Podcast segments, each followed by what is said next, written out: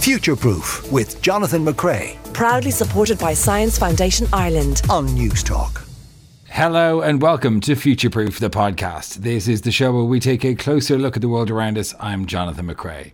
Coming up, despite the fact that Usain Bolt can sprint 100 metres in less than 10 seconds, as a species, we are extraordinarily slow. Just look at the common house cat. It would leave Bolt for dust. Why is that? And what makes animals go so fast? We'll be finding out in a few minutes' time. If you'd like to contact us, you can do so by emailing. I don't know what's happened to my voice there. You can email us, science at newstalk.com. You can also find us on Twitter. We're at Newstalk Science.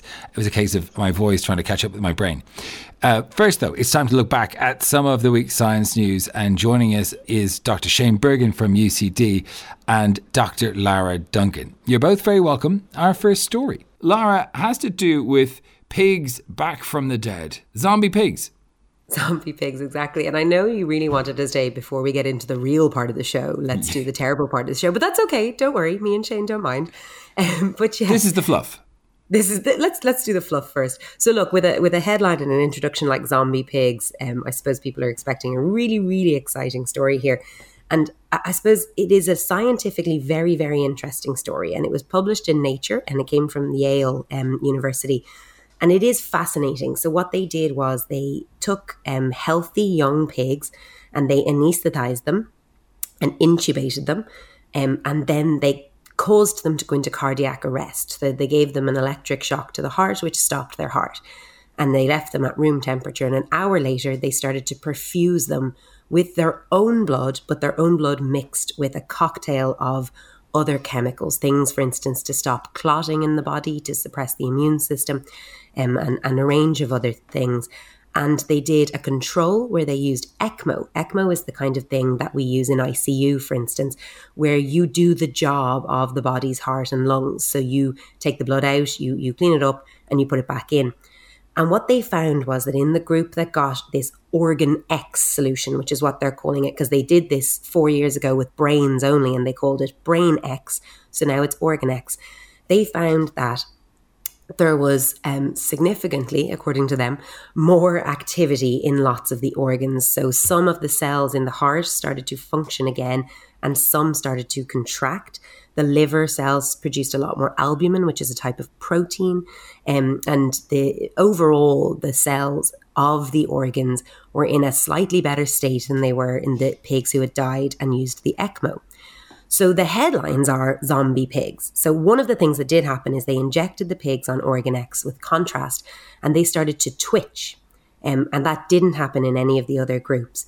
And I think that's probably where the headlines are all coming from. So let me just reiterate this is a very interesting study because, and only because, it can show that some organs might be able to be treated with a, sol- a nutrient solution in order to keep those organs slightly more healthy before they are transplanted. And that is the only thing that this shows. Now, the headlines are suggesting that this is going to redefine what we consider to be death. It, like, you know, it is just the headlines are insane. The research is good. This is not the researcher's fault, but the headlines are crazy.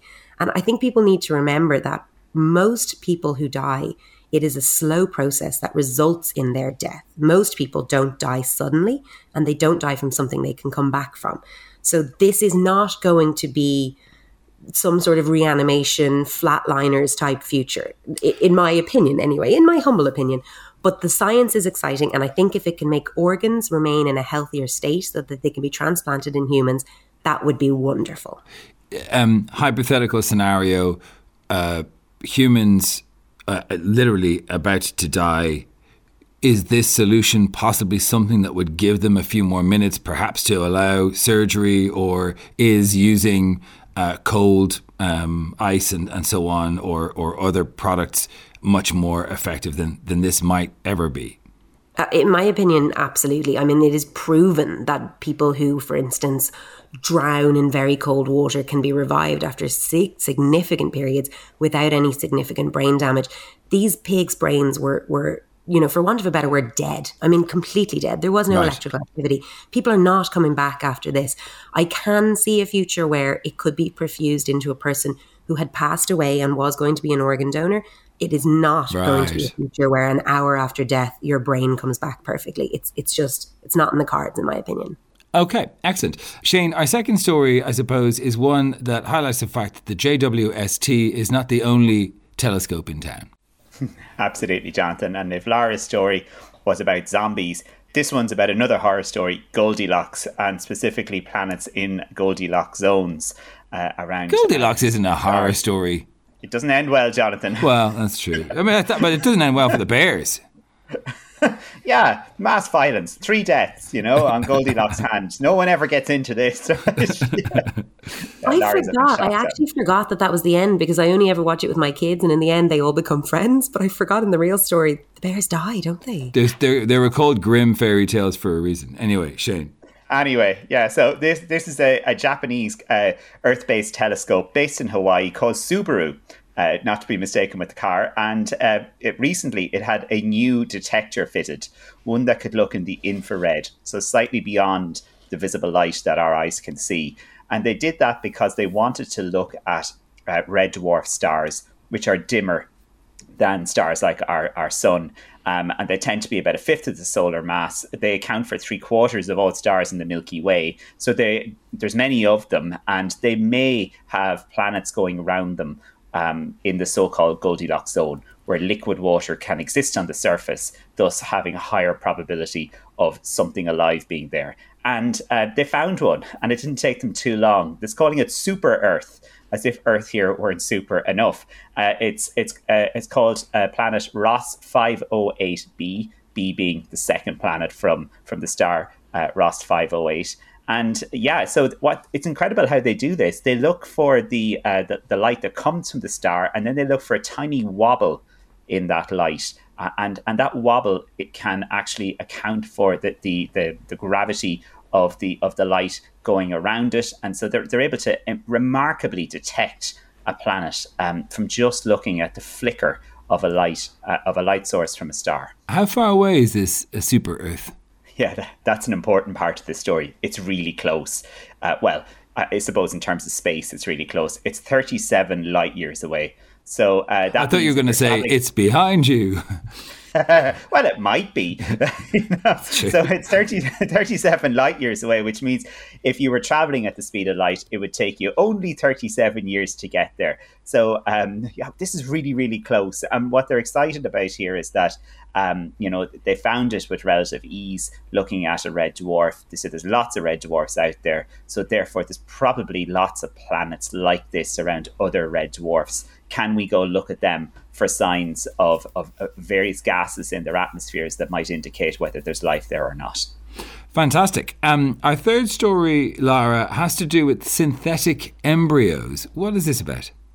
This is a cool story. I have to say, this came from the Weizmann Institute in Israel, um, and it was published in Cell, um, which is another very, very reputable um, journal. And what they did was they took pluripotent stem cells, which are cells that have the potential to turn into any type of cell. And they treated them again with a kind of a cocktail of, of different proteins and um, factors. And they found that in a very, very, very small percentage of them, so 0.05%, they were able to turn them into embryos. So, not just stem cells that could create any cell, but an actual embryo with a placenta, a yolk sac, and small little organs that were starting to grow. And they nurtured them in what they, they call this sort of external womb they did research on this a few years ago and published quite interestingly showing where they could they could keep real mouse embryos alive in this external womb environment so now they've done it with these completely synthetic embryos and they're able to keep them alive for at least a week and see quite significant organ formation that they feel um, would have developed into full organs were they allowed the time. Now, the reason that this is ethically so significant is because they did implant these synthetic embryos into mice and they were not able to form mice that could be born alive. So this is why it's so significant because if you can make this work in humans if you choose and if it's ethically approved, then what you're working with is not an embryo, is not something that has the potential to be alive, but it is something that has the potential to create cells or organs that might be able to be used to replace those in people that are unwell, but has not got the potential to become alive. So it bypasses a lot of the ethical issues that go along with working with embryos. Now, at the moment, this is all done in mice. It's very early stages, no organs came from it, so there's a huge amount of work left to be done. But it's quite fascinating, and ethically, it's a very interesting paper. Um, when, when you say embryo, embryo is a um, is the early stages of uh, a life, a fertilized egg. Uh, beyond that, right? We're talking about a fertilized egg. How is that possible in, with using just growth factors and stem cells? Yeah, no, that's exactly it. So uh, to get an embryo, you have to have a sperm, which has half of the chromosomes, and an egg, which has half of the chromosomes, and they combine to give you a full set of chromosomes. So what they've done is they've started with a cell, which is just a normal cell, but it has the full set of chromosomes, and they have with trickery and lots of different chemicals, taught it to be as if it were an egg that had just been fertilized with a sperm. Wow. So it starts from scratch and becomes an embryo. It's amazing. I mean, it has this a placenta, an egg sac, everything that goes along with an embryo. It's really fascinating work, but with no sperm, no egg, and currently no potential for life, which is what I think is the most interesting part. So, what exactly would these embryos that that that cannot go on to be living things, what exactly would these embryos be useful for? Embryonic I mean, stem cells? Yeah, well, no. Look, let's be honest. In a mouse, it's going to be useful for absolutely nothing. But you know, in if it were to develop into human research, where you could create something that could make basic organ cells or blood cells, you know, if you needed to do a bone marrow transplant, that kind of thing, this would be an amazing way to potentially do it. Um, so it's to try and bypass the use of real embryos in the future, which is completely illegal, obviously, in, in most countries currently. So it, it could work that way. Okay, and our final story, Shane, has to do with friendships.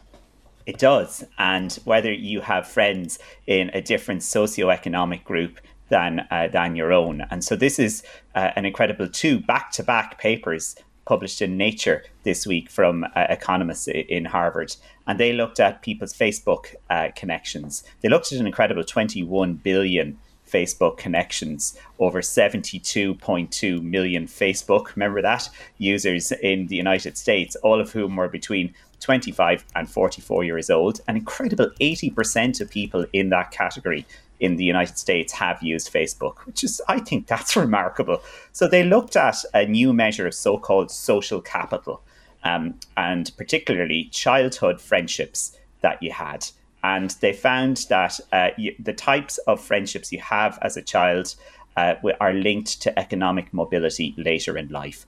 So if if you are a person um, from let's call it poor and rich, just to be crude, but it's it's easy. If you if you have a good mixing of poor and rich people at an early stage in their lives, then you're going to have greater degrees of social mobility, i.e., people who start their lives poor have a greater chance of increasing their wealth um, through their lives, versus if uh, you have communities where those two groups are quite separate and people have more bias, then people kind of basically stay where they are uh, in their lives or are more likely to. But how does um, this data set show which people are real friends and um, and what sort of relationship you have with them? It's surely not taking friends as a friend, a real friend, because I'm looking through my Facebook list of friends right now, and I don't know who who half these people are. Like, does it does it uh, look at how many interactions you've had with them with a young for a long time, or like how does it know what a friend is? Yeah, it is more sophisticated than just saying, you know, Jonathan's friend with this guy he met like years ago. Yeah. Uh, you know, it's it's it. So it looks at childhood. Guy? It looks at childhood friendships, right? It looks at friendships you formed when you were younger. Okay. Because you you didn't have any uh, wealth yourself at that stage, so your your tendency to make friends is not based.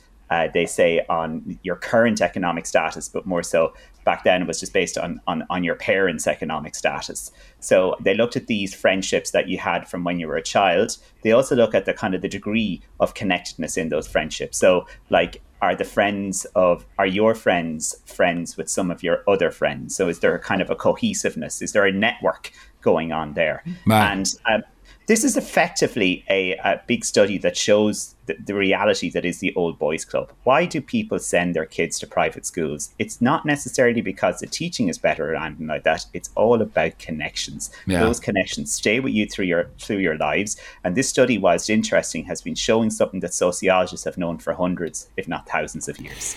I, I went to a private school, but um, all of the people who I hung out with were the non-rich ones, and so my, my, my time at St Andrews has not really hugely benefited me on a on a, on a monetary level, but he, it has enriched me as a person and that's important. I'm just looking at all the people on. I've been on Facebook in about 20 years, and I'm looking at all the people who I knew vaguely, and they've changed so much. After the show, I'm going in a total Facebook friend um, wormhole.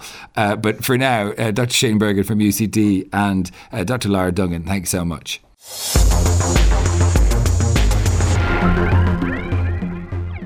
I remember the feeling of complete exhilaration, the awe I felt watching Usain Bolt set the current 100 meter world record in Berlin in 2009. I remember where I was and what I was wearing. It was amazing. But now, looking back, knowing what I know, I realize it wasn't that amazing at all. Usain Bolt isn't that fast. In fact, no matter how much training any human does, even if we were to use performance enhancing drugs, even then, the best of us couldn't outrun the common house cat. Why is that? Well, Michael Gunther is a researcher in biomechanics at the University of Stuttgart and has been driven his entire life to understand what makes things go fast. Well, Michael, you're very welcome. Why have you been so interested in the speed of animals? Well, I'm a trained physicist and uh, I entered biomechanics 31 years ago well, I wanted to understand how um, biological animal movement, human movement, uh, is generated, synthesized by by nature. And in particular, uh, I, I um, from the very beginning, I was interested in legged movement. The reason why you contacted me is about maximum running speed of animals, hmm. and uh, and well, yes, that's a continuous interest in how is movement generated, how has nature designed by which criteria, which are the laws, which are the rules behind to design an apparatus, for example, to run very fast. So, how fast can a human run, and how does that compare to animals? Well, if you compare to animals, to the animal kingdom, then you compare across sizes. The fairest comparison is to compare to an animal of the same size. So, if you compare humans to animals at, at the same size, big cats, for example. Uh, leopards, cheetah are a little bit uh, more lightweight, but lions and these these predators. And uh, if you're looking at, let's say, horses, which are a little bit bigger, or gazelles or big gazelles, then they might, let's say, big gazelles, they may be on the same, uh, maybe about the same size, and they are much faster than than humans. So humans are you could say crap in, in maximum run in maximum running speed. yeah, so we, we can run just over 40 kilometers an hour if we're very fast. That's our max possible right. speed. But some of right. these um, some of these animals are clearly cheetahs. Uh, because they use four legs, and that allows them to run very fast. In, in, the case of cheetahs, over 100 kilometers, antelopes just below that, and warthogs and hares around 60 kilometers. So, um, yeah. is the fact that they're running on four legs already a game changer? Does that propel them much faster than if they were to somehow walk on two legs, for example? Well, it's not the number of of legs. It's it's really? more the arrangement uh, of the legs during movement. Uh, they use four legs, but that means it's an indirect advantage. The indirect advantage is let's say the advantage of turn it around the advantage of humans is a metabolic one uh, an energetic one.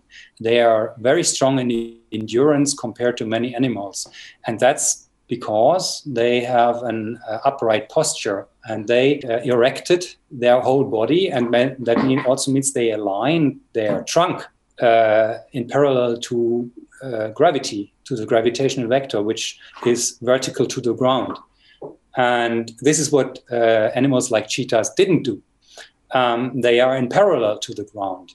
And um, that makes the, the, the, so there is an indirect um, advantage of having four legs because then you can run in uh, uh, arrange your trunk parallel to the ground, and that means you can deploy a flexible spine to pr- prolong your your leg functionally. Okay, you can uh, flex and extend the spine, in particularly in the lumbar region. Not you, but animals, Yeah. cheetahs, and and we cannot. So that makes the real difference. In particular, that means you can prolong the leg by the spine, and that's that's a big advantage of animals having their um, trunk par- in parallel to the ground. And for that, of course, except for kangaroos, kangaroos can hop, and they can hop very fast, much faster than humans.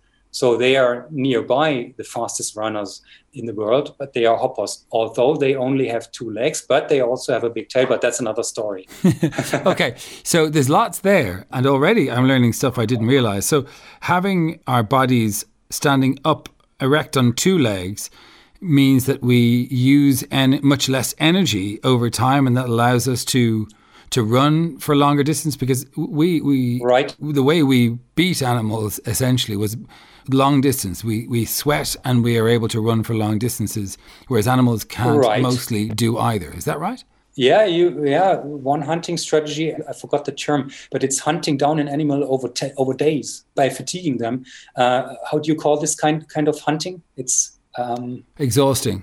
Yeah, well, exhausting. Yeah, Ex- I mean, I, I, there is a technical term. I Yes, forgot. I'm sure there is. Uh, but I don't know it. But it's yeah, that that is a, that is a strategy that humans could do. Um, but it's not only the upright trunk. Um, what what the strategy of animal uh, of humans was in particular uh, to become very efficient is to um, align align the leg along its uh, axis. That means if you have an let's say you have a hip and you have a t- uh, and a toe, so that's the, that's the leg. Okay, the Hmm. definition.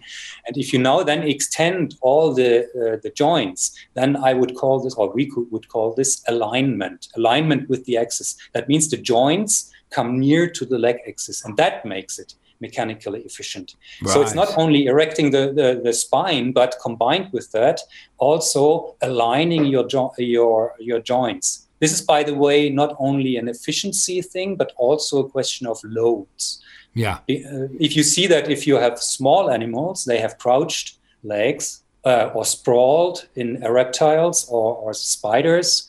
But for example, horses and even more than um, giraffes or elephants, they have strongly aligned legs, and that's because their gravity or their gravity, their weight is so heavy compared to the uh, to the structures that have to bear it in the leg that it, it's better to, to, to align the legs that mean bring it near to the axis.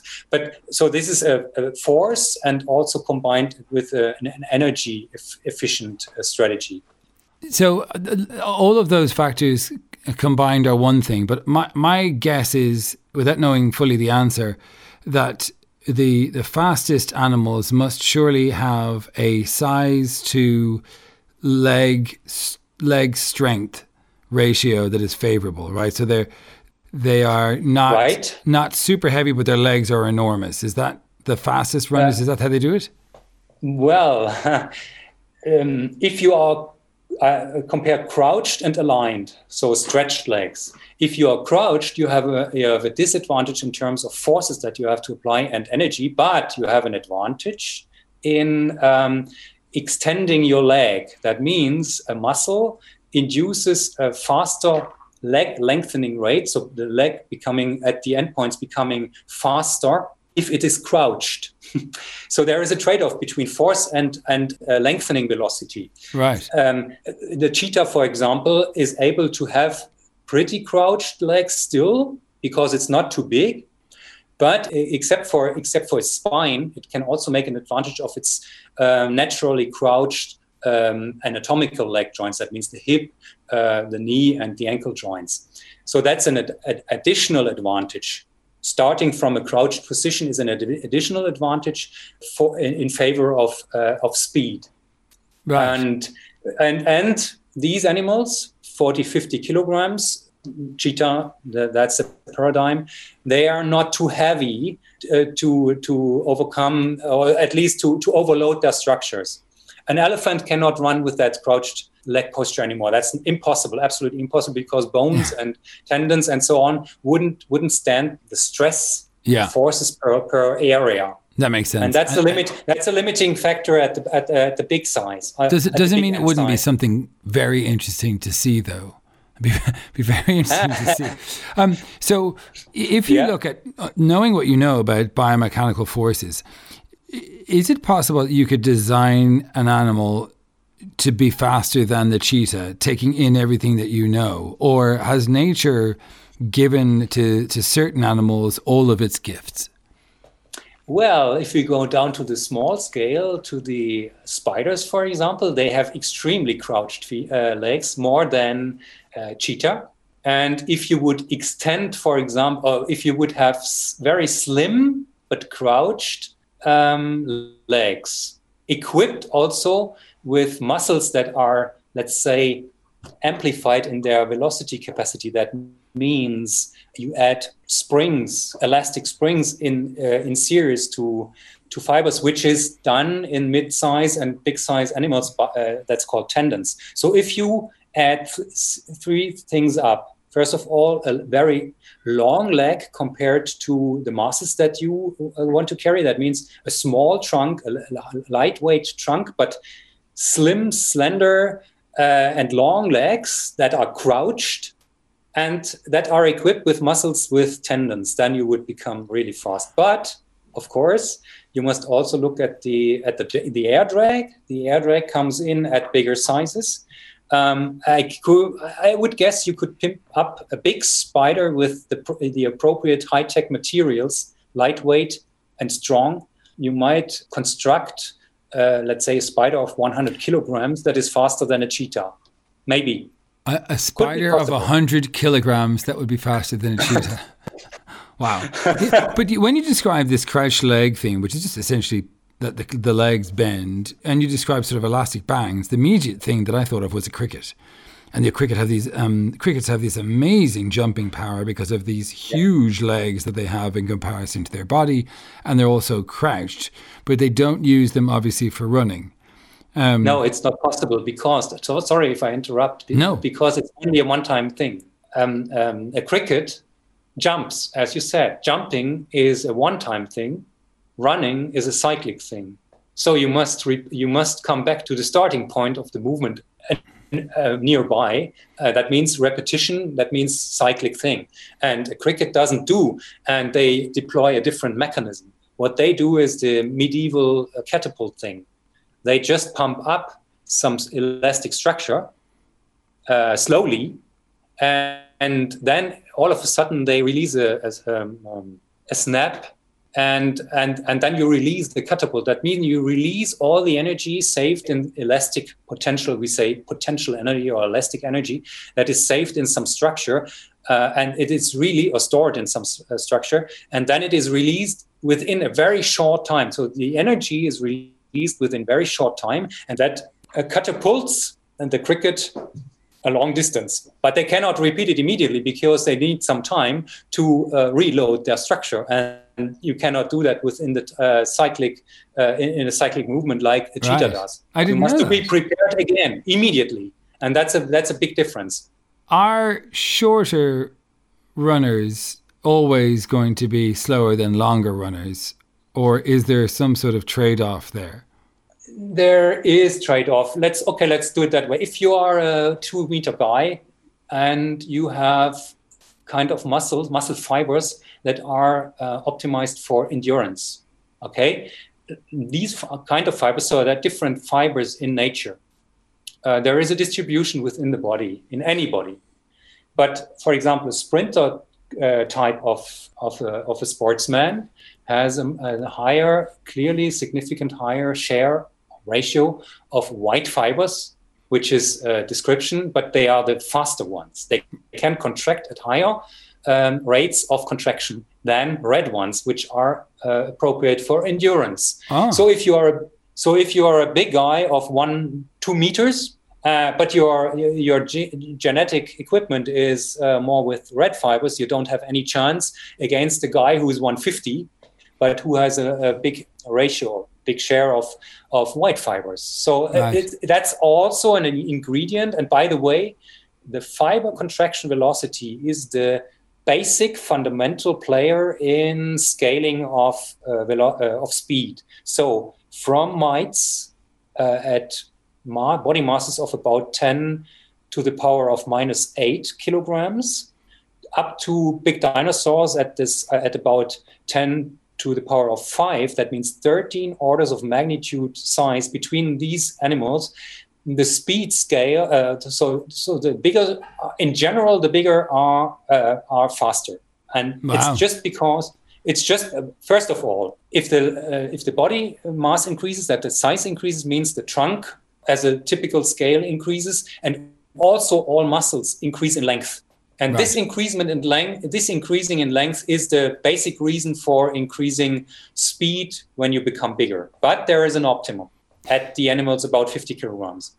Uh, finally, uh, Michael, is it possible to improve the speed of humans using simple tricks from what you've discussed? Is it possible to create faster running humans from adding uh, some sort of non electric equipment to the body, uh, say, for example, well positioned elastics or support in certain areas, do you think?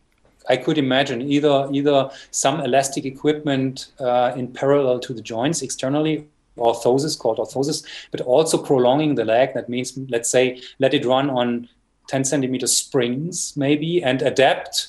Uh, maybe also, let's say, um, how it's difficult. Maybe you need additional equipment. It's it's not easy to to optimize in a in a in a multi-parameter space immediately uh, not right now but but making legs longer and more elastic in principle would be a thing but you must of course do the cyclic thing and that means uh, some kind of compensation is needed it can well be that you need then a little bit stronger arms or you need more stout trunks or i cannot really immediately predict that but yeah uh, that's that's the, the the question the six year old in me is is wondering. But uh, it's been fascinating speaking with you uh, from the University of Stuttgart, Michael Gunther. Thanks for your time. Thanks, well. So a bit of inspiration for your weekly run there. Um, Aidan McKelvey, our producer, joins us to go through some of your comments from last week. Are you a runner? I'm Do you not, run? Not a, no, I'm not a runner, but I sometimes find with these uh, kind of scientific discoveries that like common sense would have told you that anyway. I have a, I have a nice family of wild cats that we feed out at, at the car park of our uh, apartment block, and I've often tried to pet the cuter ones of the family and never got anywhere near them. So I, I knew this. Hang on, you, these are not your cats. You've like, like unsolicited petting random cats in the street. yeah, yeah. Well, I'm not in the street. They come to our car park and they right. look. There's they, they literally like we're on the first floor. They're very cute. Uh, they and they come and they manipulate us. Like you, you'll be cooking the dinner. You look out the kitchen window, and the cat will be looking right up the window, just mm. waiting for you to be there. And he's like, "Here, where's my uh, where's my dinner?" So we call uh, the the kind of the main culprit, who's extremely cute, Garcon, because he's standing there going, uh, Garcon, where's my dinner? Um, oh, yeah, good. so I've often tried to pet him because uh, he's so cute, but he's he's out outwitted me and outran me. You young people are adorable. Um, right, let's get to some. Of, how how how are you anyway? Good. You in good form? Yeah, very very good form. How are you? Yeah, good. You need to. Every week I say, give me more than just I'm fine. My eight year old gives me I'm fine. I need more than that if we are to exchange um, some sort of pleasantries. Right, forget hey, it. Never mind. No, no, I forget gave it. You the lovely car, you did. You car, gave me the, the lovely the cat, cat anecdote. Come the, on. Anecdote. Okay, fine. Um, so last week we were talking to Christopher French, um, a professor in psychology, about ghosts and why we see them, and uh, we got this um, message saying I was just six years old when I woke up screaming after seeing my mother's godmother in the bedroom. My parents had to get me up and calm me down. Ten minutes after, I was brought downstairs, and my mother got a call to say her mother had passed away. Coincidence? I don't think so. Um, I, I do think so, but it is it is it is a bit mad though. That obviously that must happen if we think about it. We dream about all sorts of people, all sorts of things. Every once in a while, those two things must coincide, and when they do, totally understand why people are like. That was a premonition, or that's a ghost, but numbers say otherwise, right? Yeah, right? and like a, a, pivotal question there, I suppose, not to be ultra cynical about it, but um, if the godmother was sick, you know, that might have been mentioned in the background. That's going to influence what you dream, you dream you, what yeah. you dream about. Have you ever seen a ghost? No. I, I did not expect a yes answer. Me, ever... me in the mirror in January. This is the closest I've ever gotten. Um, oh, I have that as well. Have you ever seen a UFO? No. I've seen a UFO. Well, I mean, I am not, not a person who believes necessarily there are aliens flying around. But you saw something you couldn't things. quite explain. Four times. Four times in my life. Twice when I was a and, teenager, and twice in the last year. Well, look, if if you've seen UFOs four times and have not been in, abducted once, then you need to take a long, hard look at yourself. Anthony Anthony in Galway says, "Hi, I was going to text in my supernatural experience, but since you're laughing your head off, I won't. Okay, I will. The existence of the universe. How did that happen? Um, yes, indeed, that is a um, it is a supernatural question. I often talk about the supercluster Laniakea, which we talked about on the program uh, a couple of years back, I think it was.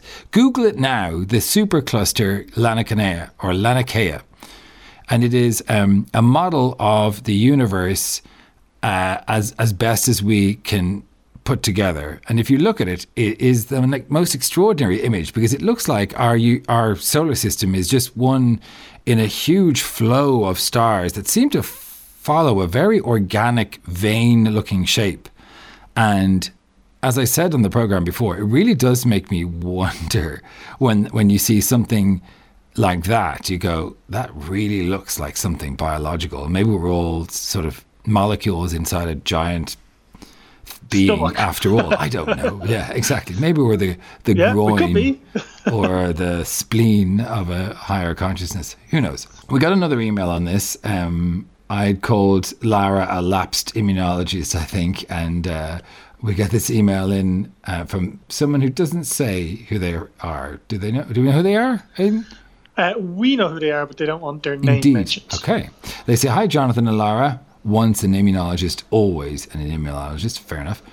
Uh, they say, great piece on sleep paralysis and outer body experience. However, I'm surprised neither of you mentioned where these phenomena most occur often. And indeed, one of the easiest to study, e.g., in people with REM sleep disorders, especially narcolepsy. Oh, I didn't know that. As a person with narcolepsy, I've had many such experiences, though I'm reassured that my psyche must be very relaxed because I usually experience benign phenomena, such as my cat sitting on my chest, rather than monsters. I can often also hear what's going on in the room, and it becomes part of the dream in a garbled way, which can be fun or confusing when I remember stuff incorrectly later. For a bit of context, we were speaking to Chris French, and he was saying that some people have this sleep paralysis thing and uh, they imagine something sitting on their chest, but it can be sort of explained by the fact that part of your body still hasn't woken up yet. Um, anyway, this email goes on to say people with narcolepsy can also manifest the sleep paralysis of REM sleep while awake as well. When we dream, we release serotonin, and the release of this prompts the paralysis. However, serotonin produced in response to strong emotions while awake is recognized by the brain as being different, so the person is not paralyzed. In our case, the brain just says, Oh, here's some serotonin, paralyze your one over there uh, accordingly. So the attacks can vary from crossed eyes to a dropping head to a slumped and seemingly fainted body. Conversely, a person who sleepwalks also has the opposite fault in, sleep, in REM sleep paralysis mechanism in that it doesn't work and the person can get up to all sorts while still asleep, often a phenomenon that children grow out of. So, obviously, sleepwalking um, don't read my name out, please, but happy to have a chat with you sometime if you're interested in delving into this more. I have 30 years' experience now, having got narcolepsy in my early 20s. I'm gonna. I was gonna say you poor thing, but you seem to be fine about it. So um, thank you. Yes, we might. We might follow that up. Um, thanks so much, much for your email. Um, Seamus from the Hills in Kerry says, Jonathan, I am a fan of your program, but your chat with the inverted commas professor on the readings, etc., was so limited that it reflected as shallow or light science. Did you ever hear of Edgar Cayce? Um, I must confess I haven't, so some weekend reading for me. Look, I, I, I think you even said of the program that it's summertime. It is, it's an interesting one, but I would agree. I find psychology very shallow in in in discussion. I mean, I know there's a lot of science to it, but I, I do find it hard to talk about without going, really? Or obviously, which I mean are two almost polar opposite, but there you go. That's psychology. Um, that's it, I suppose, from your comments from last week. Um, unless you have anything further to add, Aidan. Uh, no, you also hate paleontology. so well, I don't hate paleontology. I just think it's it's they it's just it's constantly revised. well, no, it's just paleontologists change their minds all the time, like, and that's fine. But then they fight with each other over it in uh, in a way I find very amusing. But it does seem like we have no idea what happened more than hundred years ago. Like more than hundred years ago, your guess is as good as mine. Uh, that's not true, is it? Um, right, that's uh, where we will finish this stream of consciousness. Aidan McKelvey, producer, Simon Keane, Steve Daunt, and Jojo Cardozo uh, put this show together. I was merely the voice. Um, thanks for listening and subscribing. We'll see you on Tuesday with a really interesting chat with a guy called Ben Novak. Uh, ben is working for uh, an organization that are trying to use the latest technology to either bring back um, extinct species, not in a weird Jurassic Park way, or to help prevent the extinction of uh, very um, endangered species now. Really interesting chat. Don't miss it. That's next Tuesday in your podcast feed. In the meantime, stay curious. Future Proof with Jonathan McCrea. Proudly supported by Science Foundation Ireland. Sunday morning at 10 on Newstalk.